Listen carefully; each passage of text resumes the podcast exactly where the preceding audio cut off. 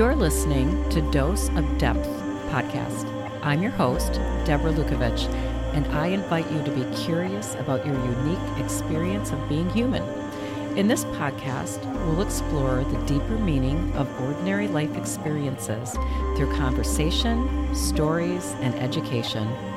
You might have a serious aha moment, or you might just be amused by the movie your life seems to be imitating, or you might just be entertained by one of my awkward stories. I'm hoping you'll become more aware of those moments when a deeper part of you is prompting you to see things differently and maybe even go a new direction. So let's get started. Today, I'm excited to have a conversation with Dr. Stacey Shelby, author, speaker, educator, and depth psychotherapist. She's a registered clinical counselor in Canada, a certified dream tender, and she has studied in indigenous and yoga traditions. Stacey's gifted at working with the symbolic language of soul and is dedicated to honoring soul as it shows up in daily life. You know I love that.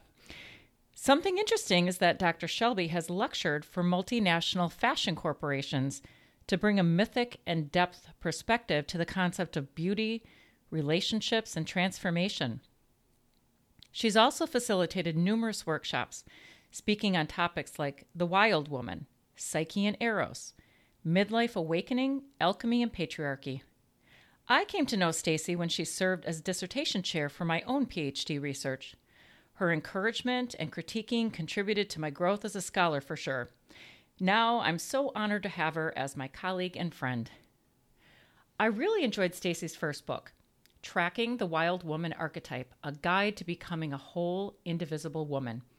It was inspired by her PhD research about how the wild woman archetype often shows up in midlife for women once they become aware of the ways in which culture has over domesticated them.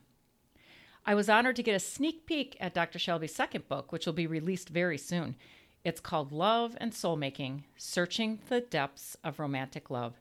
She takes on romantic relationships and all the mythic expectations we project onto that magical other, and then moves the conversation towards how relationships offer a treasure of opportunities for inner and outer union.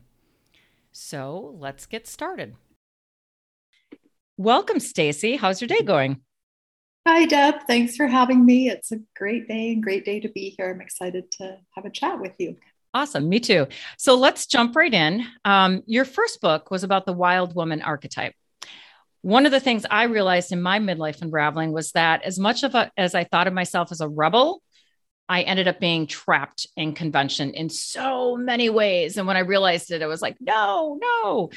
And then the reconstruction phase of my midlife was all about unleashing my inner wild woman or letting her come out to play again. So I was wondering if you could tell our listeners a little bit about what the wild woman archetype is and how you explored this natural but buried part of women in your research and how that's contributed to where you are today with your personal work and your mission. Mm-hmm. Great. Thanks, Deb. And starting with Wild Woman is a great place to start, even though these um, the, the life of soul, the life of psyche is decidedly non-linear. It's quite um, like the labyrinths and spirals come to mind. There is a linear path where I went from doing my doctoral research on the wild woman archetype to writing the book, tracking the wild woman archetype, to this next book, which is Love and Soul Making Searching the Depths of Romantic Love, which is due to come out um, sometime in the next couple of months. And so, Wild Woman um, is an expression of soul. So, Love and Soul Making leaves into, uh, um, leverages off of the myth of Psyche and Eros, which we'll get into a bit more, I'm sure. But Psyche is a personification of Wild Woman, but with the really distinct difference that Wild Woman is much closer to the instinctual sphere, to the body. We know her through our embodied experience as women. And so, both with um, soul, psyche, and wild woman, the journey, you know, probably for everybody, but because we're women, we're talking about women, is really what I'm, the term I'm really liking is to decolonize the psyche, to decolonize the soul, and to decolonize the body. And so as we do that, we come into uh, direct contact with the wisdom that we know in our bodies, that really innate, instinctual, ancestral, you know, long before 2000 years of colonization, right? And so we reclaim that knowing at midlife. And then we learn to trust it. It's not like we ever have it all figured out, but we learn to trust the wisdom that's in our, in our bones. And that is what I would call both wild woman and soul. I love it. And the terms that you use are really powerful. They're really visceral. Um, decolonize because women that women so much of them has been forced underground or taken from them and warped. So to reclaim and reclaim a territory literally like our bodies and then to reclaim our own source of knowledge our own natural way of being is just i i really love it because it's serious it's serious. It's um, timely with with a, what I, I want to use the word even a sense of urgency. Like right now where it's such a peak time in history where it's so important we return to deep knowing, soulful relationships, meaningful mm-hmm. connection with self and other, and archetypal other, with anima mundi, the world soul. Like there is a now is the time sense of feeling around attuning to that wild wisdom that's within us, that soulful wisdom. Yeah. And I think, I mean, I that resonates with me because I do feel called right now and I feel a great sense of urgency to encourage people to self reflect because we know that the outer is a reflection of the inner. And for those of us who think, oh, I've done that, no, we're being called to go even deeper so that we can make space for others to do the same. I love it.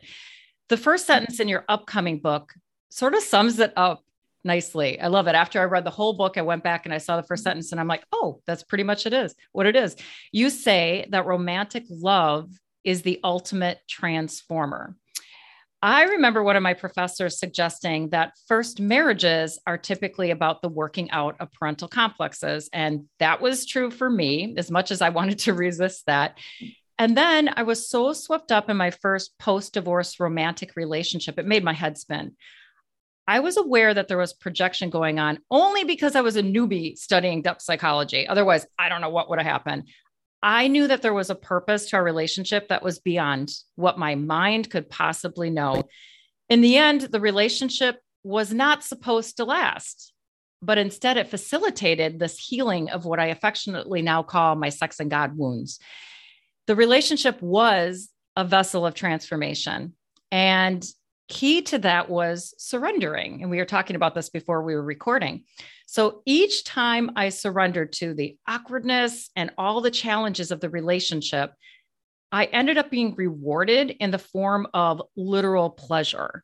But the pleasure was spiritual and sexual at the same time. I really couldn't separate it. And so I thought, okay, I'm going to trust in this process because I keep getting rewarded. In your book, you spend a lot of time on Psyche and Eros, which you mentioned up front, the myth. And reading about it again for me made me realize how it really did track with my own journey. Could you first help our listeners understand the value of finding a mythic story to help understand a phase of life they're going through?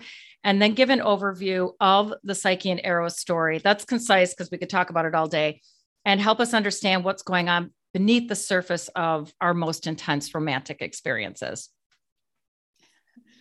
There is so much yeah. that you just said. We could talk about that, I know. all of that all day. My gosh. Whatever um, you want to do. what threads to pick up. Um, Okay, so we'll start with Psyche and Eros because it is great to invoke them. And we cannot invoke Psyche and Eros without also invoking Aphrodite or Venus, who's the goddess of love, beauty, and sexuality. She is the patron of that myth, she's the catalyst, and she is also the patron of the upcoming book, whereas the last book, Wild Woman, would have been the inspiratrix for that one. So, Psyche and Eros, the very abridged version, is a, a little um, uh, tale that is in the middle of a book by Apuleius from the second century um, AD. And the, the ultimate book is a hero's journey. But this particular little tale, which is the part that has actually uh, endured for hundreds and hundreds of years, a couple thousand years almost, um, the, this part is, uh, it's got the basis of our current model of, we could say, the development of the feminine, the development of the soul, the expression of romantic love as we've uh, come to literalize it rather than internalize it so we can read this particular story as many, many things, and it's all of those things, and then probably a whole lot more. The gist of the story is Psyche, which translates um, as soul, it means soul, is this beautiful human woman. And Aphrodite, who is the goddess, the goddess of love, beauty, and sexuality is enraged because the humans are honoring Psyche and no longer Aphrodite. And in this rage, she sends her son Eros, who is the god of connection and love. We know him as Cupid, who runs around and shoots arrows. He's become quite benign in our image of him, but he is not benign. This is why we struggle with love, is because Eros kind of haphazardly shoots his arrows around without a lot of care and regard to what that does to the soul or the humans. So Aphrodite sends Eros to go kill Psyche.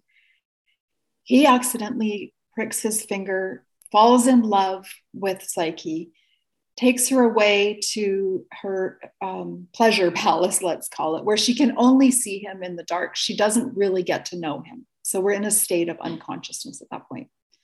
And then the sisters come and put little seeds of doubt because, you know, maybe they're jealous, we're not really sure.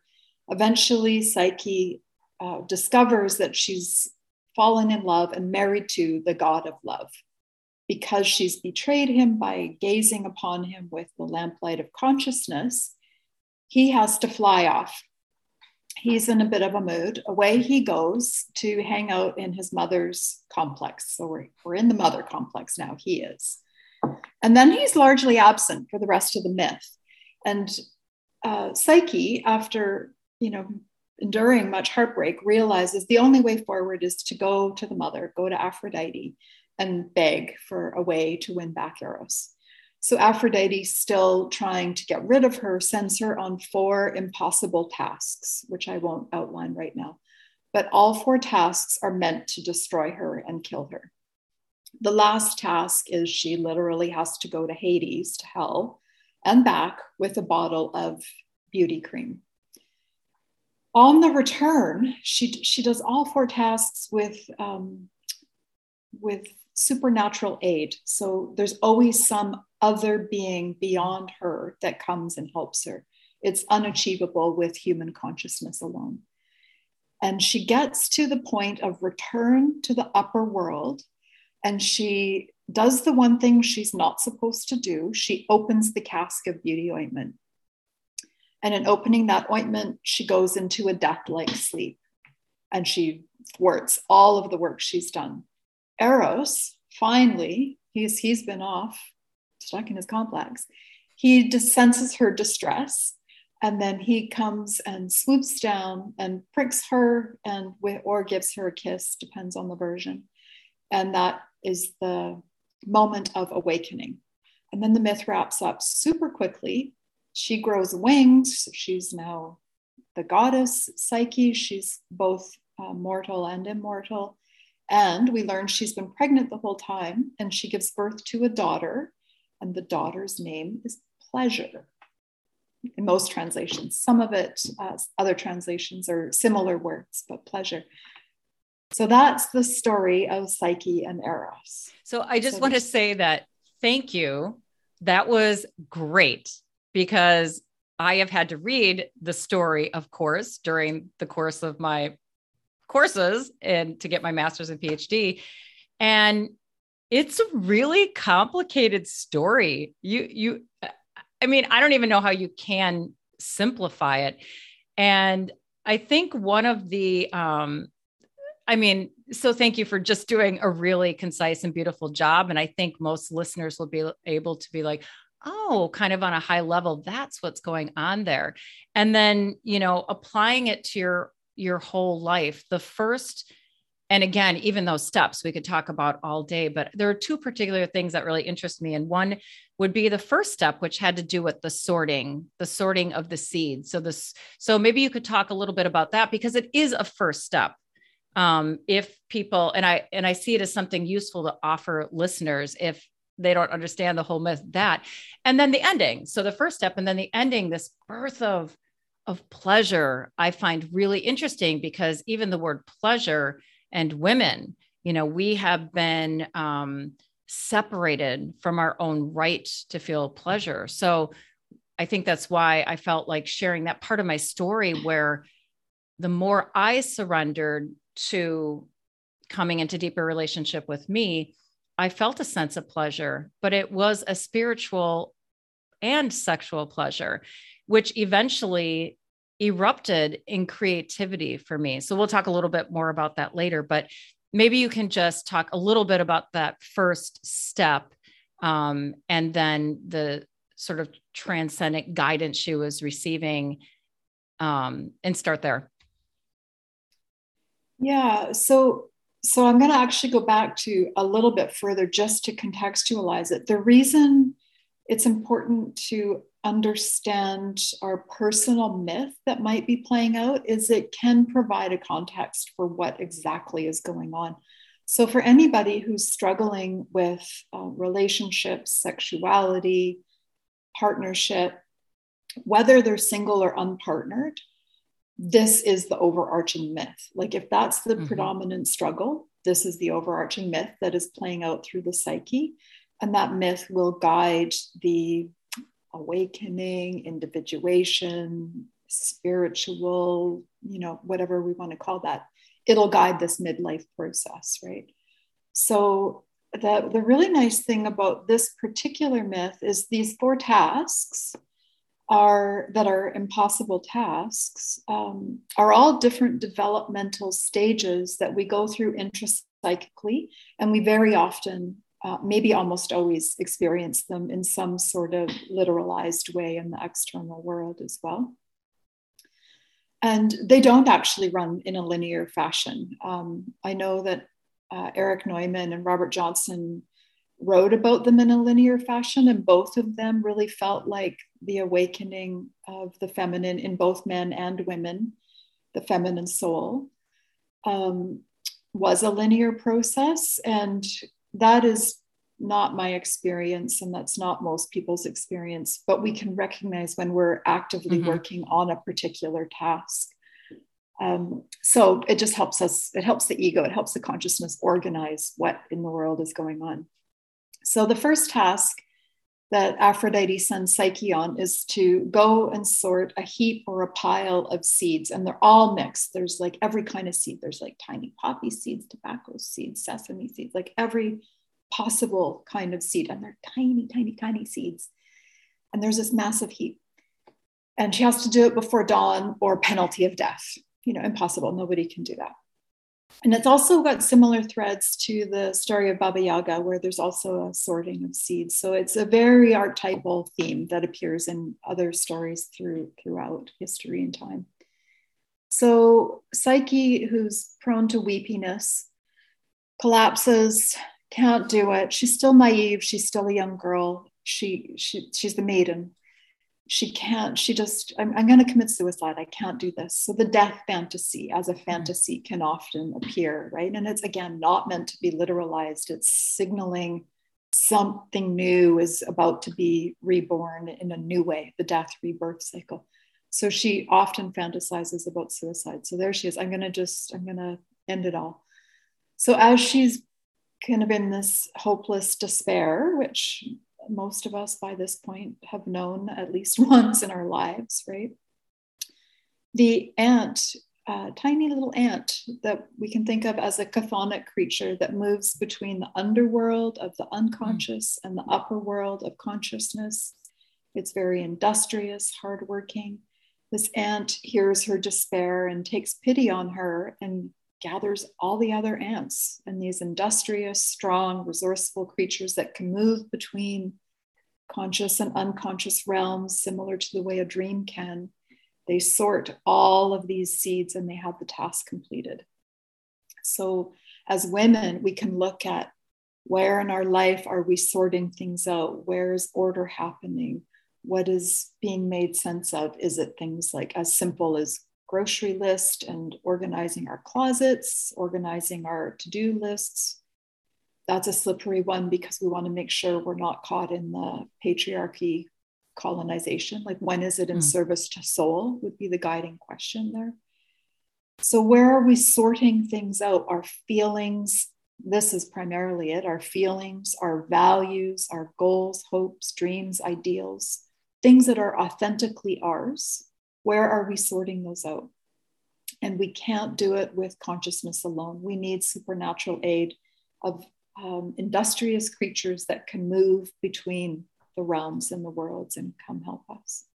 So that notion of sorting, but using our unknown resources and trusting those that they can help us with that as well. Yeah, it makes me recall one of the things that I sorted out. And I like that you point out the sorting can't just be done with the mind. The mind can think about it and sort of reflect and and then figure out what it means and assign meaning to it. But during an active imagine active imagination exercise that I did where I drew things just out of my unconscious, all of a sudden I had this insight about something generational, about the relationship between men and women going back in my ancestry. And suddenly that allowed me to find the unconscious motivation behind marrying my husband. So consciously, this makes sense. I love this man, etc. But there was another unconscious reason that I married him, and it was to provide a kind of safety from myself. And I talk about safety from the chaos of my experiences of sexuality and relationship. And so literally that's the kind of of sorting that I did. And there were lot, I mean, lots of experiences of sorting. And I appreciate you pointing out that the stages aren't necessarily um, linear because I, I, like when um, Jung talks about the spiral because I continue to s- come back and circle around, but finding deeper meaning. And then the deeper meaning ends up impacting what I'm putting out into the world. So I think this is going to be really helpful um, for people. You've explained it in a really uh, understandable way. So I want to talk a little bit now about relationships because it's it's all being dismantled conventional notions of relationship which is very frightening to a lot of people when we don't have a framework to really think about the more metaphorical and symbolic purpose of um, relationships. So the six months following my divorce, I did a lot. I all of a sudden I was like, ah, my faucet got opened up and I had to go online and I started feverishly online dating. But I knew that, or, or I, I did know enough to know, okay, this isn't about finding the man of my dreams. And I approached it as, okay, I need to learn how to relate to, to men again. And it was interesting because there were 10. And when I was done, I was done. And I was like, huh. It was like, oh, this was one class, then another class. And the purpose of all of those relationships was really to bring me into to get to know myself again, to start all over again. And not only know how to like set boundaries. So for me, it was all about setting boundaries and politely rejecting men I wasn't attracted to, but also coming into a healthier relationship with my body and my sexuality. And I thought I had loved my body and I had a lot of sex, but no, like I, this came out of the closet basically. So that experience seemed to prepare me for something more serious. So my first post divorce romantic relationship that I really got swept up into that I referred to before. And now I have this hindsight where I think about to demand that a relationship be permanent seems kind of selfish and a human arrogant thing because relationships have this transcendent thing about them.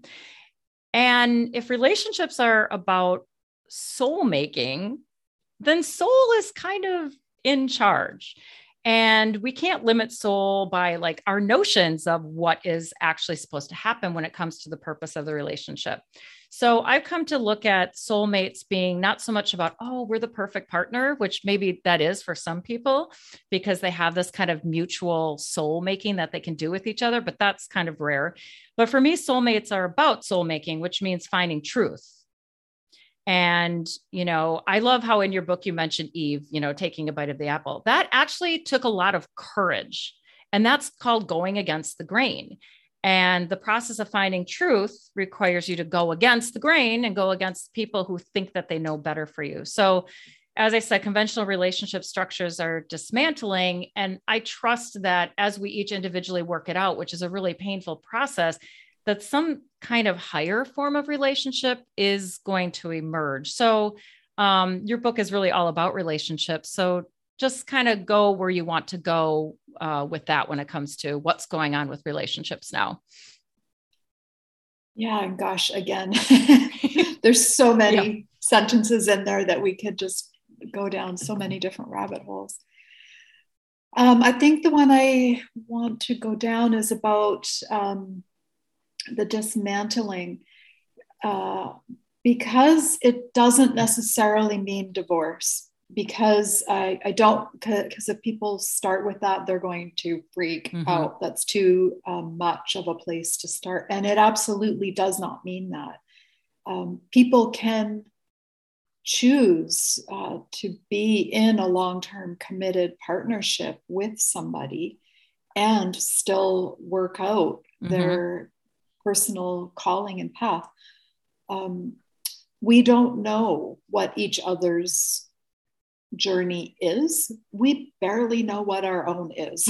you know, it's kind of a day to day experience of maybe we catch glimpses of where we're going, but um, we're engaged with the mystery as soon as we're engaged with soul. So, the struggles of relationship, whether that's a commitment to a long term partnership, and that, that is an agreement you've made with yourself and with your partner, your human, your humanness, or whether that's um, whether you're dating and having lots of growth experiences, which is more like both you and I. Um, the the journey is really unique, and so trusting that you can find find the gold in each experience, mm-hmm. right? And each meaningful connection. Um, I think the the meaningfulness is the the gift, right? Is is the value we can glean from it. I also want to go back um, to pleasure and desire. We haven't brought in the word desire. I think it's really important to discern those two words. So there's a compulsivity element to desire, and that is not something we want to be fostering. So when it's that, when it's that like hot, fiery, in alchemy we call it sulfur, um, raw sulfur. When it's that um, lustful desire, whether that's uh, sexual or whether that's alcohol or drugs or shopping or wherever there's that compulsive element um, that that is something we want to keep a stopper on and we want to keep that in the vessel of our body. We don't want to act out from that place um, that that's more related to the the instinctual appetites of the archetypes that are non-generative. So we we really have to develop a high level of discernment between that hot energy and then pleasure, which is the birth of pleasure, the promise at the end of all the suffering and effort that psyche soul goes through. Um, that has like almost a quality of warmth consistency, joy, play. It doesn't have this hot fire, quick desire element. Like it's it's like a campfire, not a brush fire, right? So um, there's a really important need to discern those because if we keep pursuing desire, we stay unconscious and we don't let the energy build for the transformation process. And that is a really, really hard process of learning to manage one's desires. Uh, yeah, I think that, that, that arise from there. I, I love that, and um, I think it's really difficult, especially for women, because both desire and pleasure are so restricted for women. So, one of the things that I want to be really cautious about. For me, it was that kind of desire, which the root of desire is something transcendent. But what you're talking about is, is not becoming obsessed with the literal, but finding, you know, having relationship to a deeper relationship to the desire. So I had very hot experiences and I needed to. So, so many women have sort of suppressed and repressed their desire that I feel like part of the journey is first not worrying about that because it has to be unleashed. And a natural part of unleashing something that's been buried is that you might overcompensate. And you can't feel bad about that, right? All you can do is reflect about it and this happens with my clients a lot where they're experiencing something that's been buried. And then they feel bad that, like, oh, I went too far, or oh, I unleashed, or whatever. And so, if you, you know what I mean? So that, like, we don't have a framework for that, right? So we're either yeah. too controlling. And then when we unleash, then we're like, oh, now you got to tamp that down without finding the purpose of the unleashing and then the meaning. And it's in this space of finding the meaning that allows you then to not, it's not about controlling, manage to manage the tension. But if the goal in the beginning is like, I need to, and I can't remember who it was um, in the Knowing Woman book, there's all those women, Jungians who, and one of them really criticizes Jung and really Jungians for being so intellectual about everything. So even though depth psychology is about the feminine, about the body and sexuality, we also tend to intellectualize it and not like, you know, not recognize that crazy body, dirty sex is like is part of the process. But then what do we do with it and how do we learn from it so that we don't get addicted to the wrong part of it. You know what I'm saying? So, yeah. Yeah. And I think that, um, yeah, I'm really glad you brought that in because uh, I think the word I would uh, apply here is shame. So, if mm. there's shame associated with enjoying your sexuality and your body, then then you haven't liberated um, the desire yeah. yet, and you haven't really achieved pleasure, right? Mm-hmm. So yes, you're right, and it it is so true, particularly around 40. I'm going to actually put a number to it. Women um, very often go through this really fun sexual awakening, right? And it's amazing. And they do all kinds of things that go against every grain they've been told they're supposed to go against. And it's so exciting when women are in that place of like, oh my God, sex is so fun. Because it's no longer about finding a safe partner to like create a false sense of security and have a family with like it's about sex for pleasure and it really does awaken something lovely in women. And that is meant to be enjoyed right? You're you're absolutely right. That's meant to be enjoyed. When when we go through that um, desire and become addicted to that rush and we keep repeating it and we're go through a shame cycle of oh my god i shouldn't have slept with that person you know then we're not on track we have to go back to something else in our bodies and connect with something instinctual and probably that's when we need to learn to keep a stopper on until we can at least figure out what's going on. Yeah, definitely. I mean, that tracks with my experience. I had that woof unleashing, but I was also because I had the benefit of knowing some concepts, I could kind of be aware of like, what's going on here? What's going on here? And I journaled all about it. And then that was done. I was like, check that off the list. I was done. And then I had the deeper sweeping up experience and I got something out of that. And then there was a point in my life where it's interesting. I never thought I would be so um, enjoying the solitude now that I've been enjoying. And I don't feel that. But if I hadn't expressed and allowed myself to do the unleashing, I wouldn't have developed to where I am now, where a lot of the sexual energy, which is so misunderstood, it's life energy, it's creative energy, um, to express itself. And and now what's interesting is my last couple of encounters with men, I haven't been sexually attracted to them but i but there is something else. I'm like what is it? And i don't even know what but i know they were being used again because when that ended i had another unleashing of something creative. So my whole podcast thing started when this last encounter ended. So it is so, you know, and again, we have no framework for people to be able to find meaning that goes beyond the literal, the literalness. But I do think people are looking for it. And my writer friend and I are going to have a conversation about slow burn romance novels, which I didn't know what that was.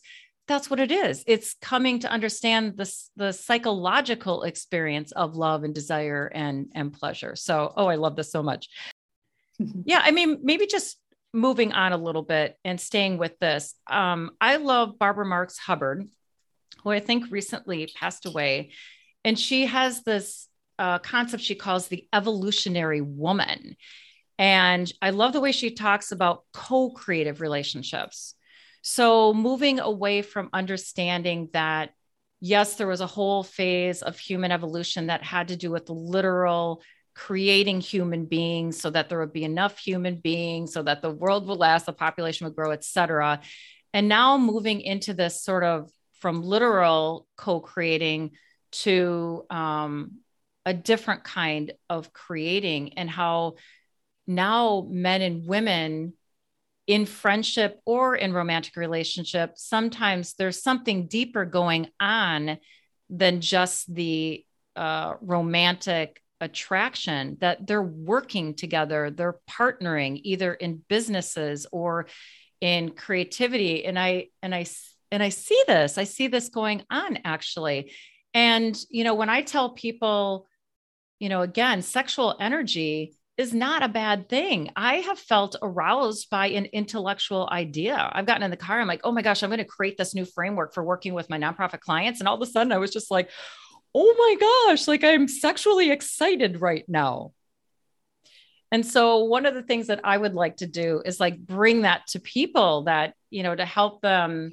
I guess first you have to sort of separate from it, right? Because we kind of are drowning in conventional notions of what sexual energy is and and it's all about like being relieved through you know an orgasm or through actual literal sex but there are other places that it wants to go and it wants to actually contribute to the evolving consciousness of humanities.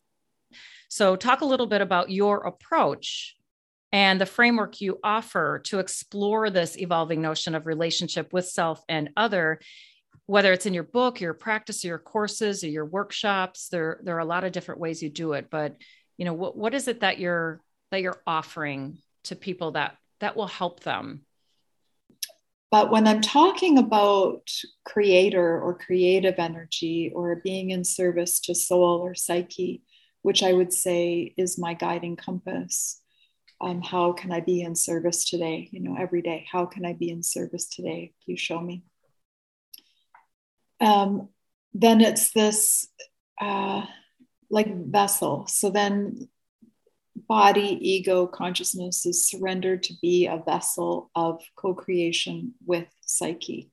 So, as much as psyche, the anima mundi, the world soul, wants to, um, we're part of it, you know, like it's it's not incarnate through us. That's not accurate. It's uh, we are we are the matter form of you know spirit and matter that soul. Keep having images of like webs with little dewdrops on them you know like we're each a little dewdrop on the web of the anima mundi something like that. So we're all interconnected we're related to her. She is the one that communicates to us and through us through you know, dreams creativity imagination synchronicity fantasies strife in our relationships if we can look at them through the lens of projection, um, transference, those kinds of concepts, which I explore a lot in the book as well. This is why relationship is the ultimate transformer. It brings up all those things if we look metaphorically. So, creative energy can be literalized as sexual energy. Uh, that instinct is the most powerful instinct in opposition to the spiritual instinct, as Jung has identified. And I absolutely agree with. I think those are t- the two strongest. Um, and I think they're inseparable, which is where you've arrived at with your research. They're one and the same, there are two expressions of it. And so when we're creating, um, for me, there's often been some sort of romance that uh, that presents when there's a creation project happening. And then i'm like oh i wonder what this is about. Wonder what's going to be born through this. Because now i know it's not literally a long-term relationship. That just isn't you know 13 years. It's not part of my trajectory. And so I, I get curious about okay what what else is going on? And i can just enjoy the pleasure of the experience for the experience and be grateful to explore that connection with that person. And the creative energy builds and suddenly you know there's a new something. Book like for you said with the podcast or your book for me the new book the wild woman book courses like there's always some sort of manifestation of energy. And that can be experienced as sexual arousal, or it can be just an, um, I want to use the word outpouring because some days it just feels like I am not a writer that sits with a blank screen. Like it overwhelms me how quickly the energy can come out when I can show up and surrender to it. And then there'll be a period of gestating and quiet and renewal. And that might be a few years. That, like, you know, there'll be energy building quietly, and solitude becomes the grateful reprieve. And then it builds again, and then away we go again. And some new thing is co created mm. with that energy of creator, greater, anima mundi, whatever, whatever we want to call it. Yes. Um, and then I think we can also, uh, I know we can because I I've a number of people doing this in my life where we can co create and collaborate with other humans, human relationships, literal human relationships, to bring something dynamic to the world. And if there's a bit of like erotic spark that isn't literalized in a romance, it, like if it's not appropriate to, like if you're colleagues and you're married or like Lord knows what, that energy can be um, used to give birth to some new wonderful idea thing that's meant to be in service to the greater good right?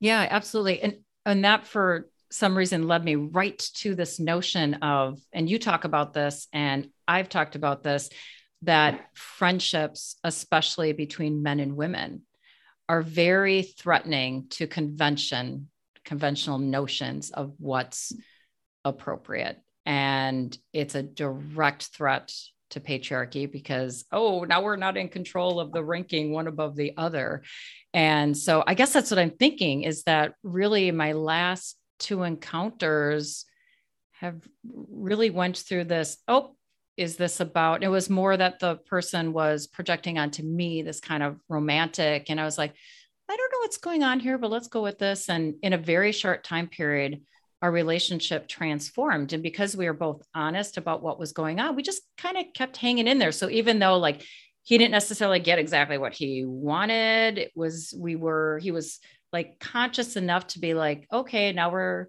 let's be friends. And then, oh, let's try this. And, and so I, yeah, I don't know. I have this intuition that that might be my life. I don't know. Maybe I am going to meet eventually this person, but I think I've really accepted that the journey of it because I'm not so attached to a particular outcome is pretty cool. And it doesn't mean there's not ups and downs and there's disappointment about what happens. And even like, oh, my heart, you broke my heart or whatever. But knowing that there's meaning and purpose in it, no matter what the outcome, is pretty cool. It's a pretty cool story. It is. And, you know, the anguish of heartbreak when we're younger is just devastating. It's the yeah. worst, you know, and oh God, supporting people in therapy going through heartbreak, you just want to like collect them up and hold them, you know, it's so awful.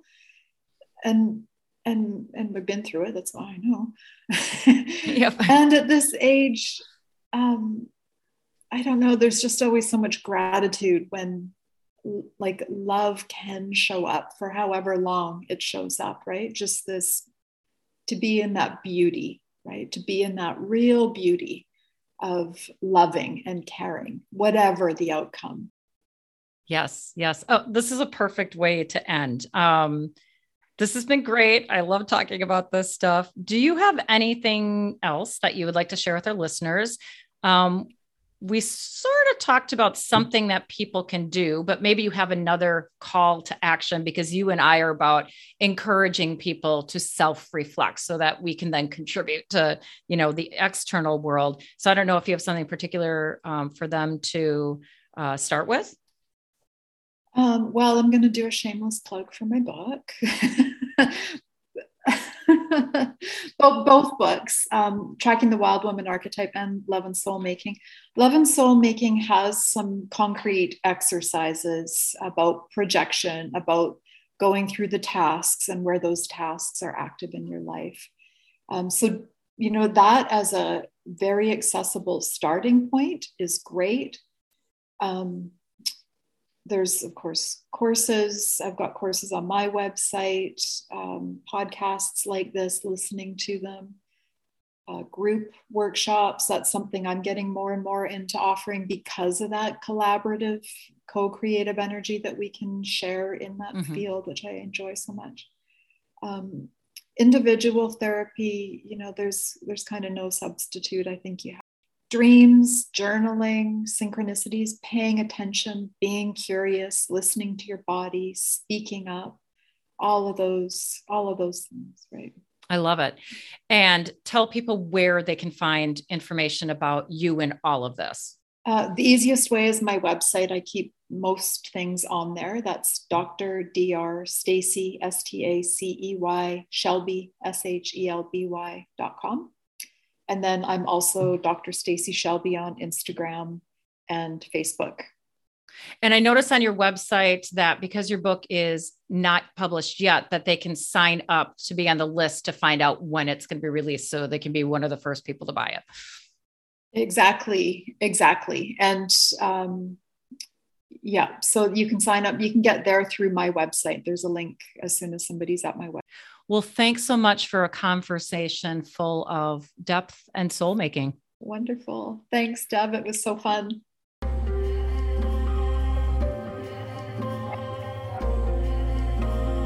I'm your host, Deborah Lukovich, and you are listening to Dose of Depth podcast.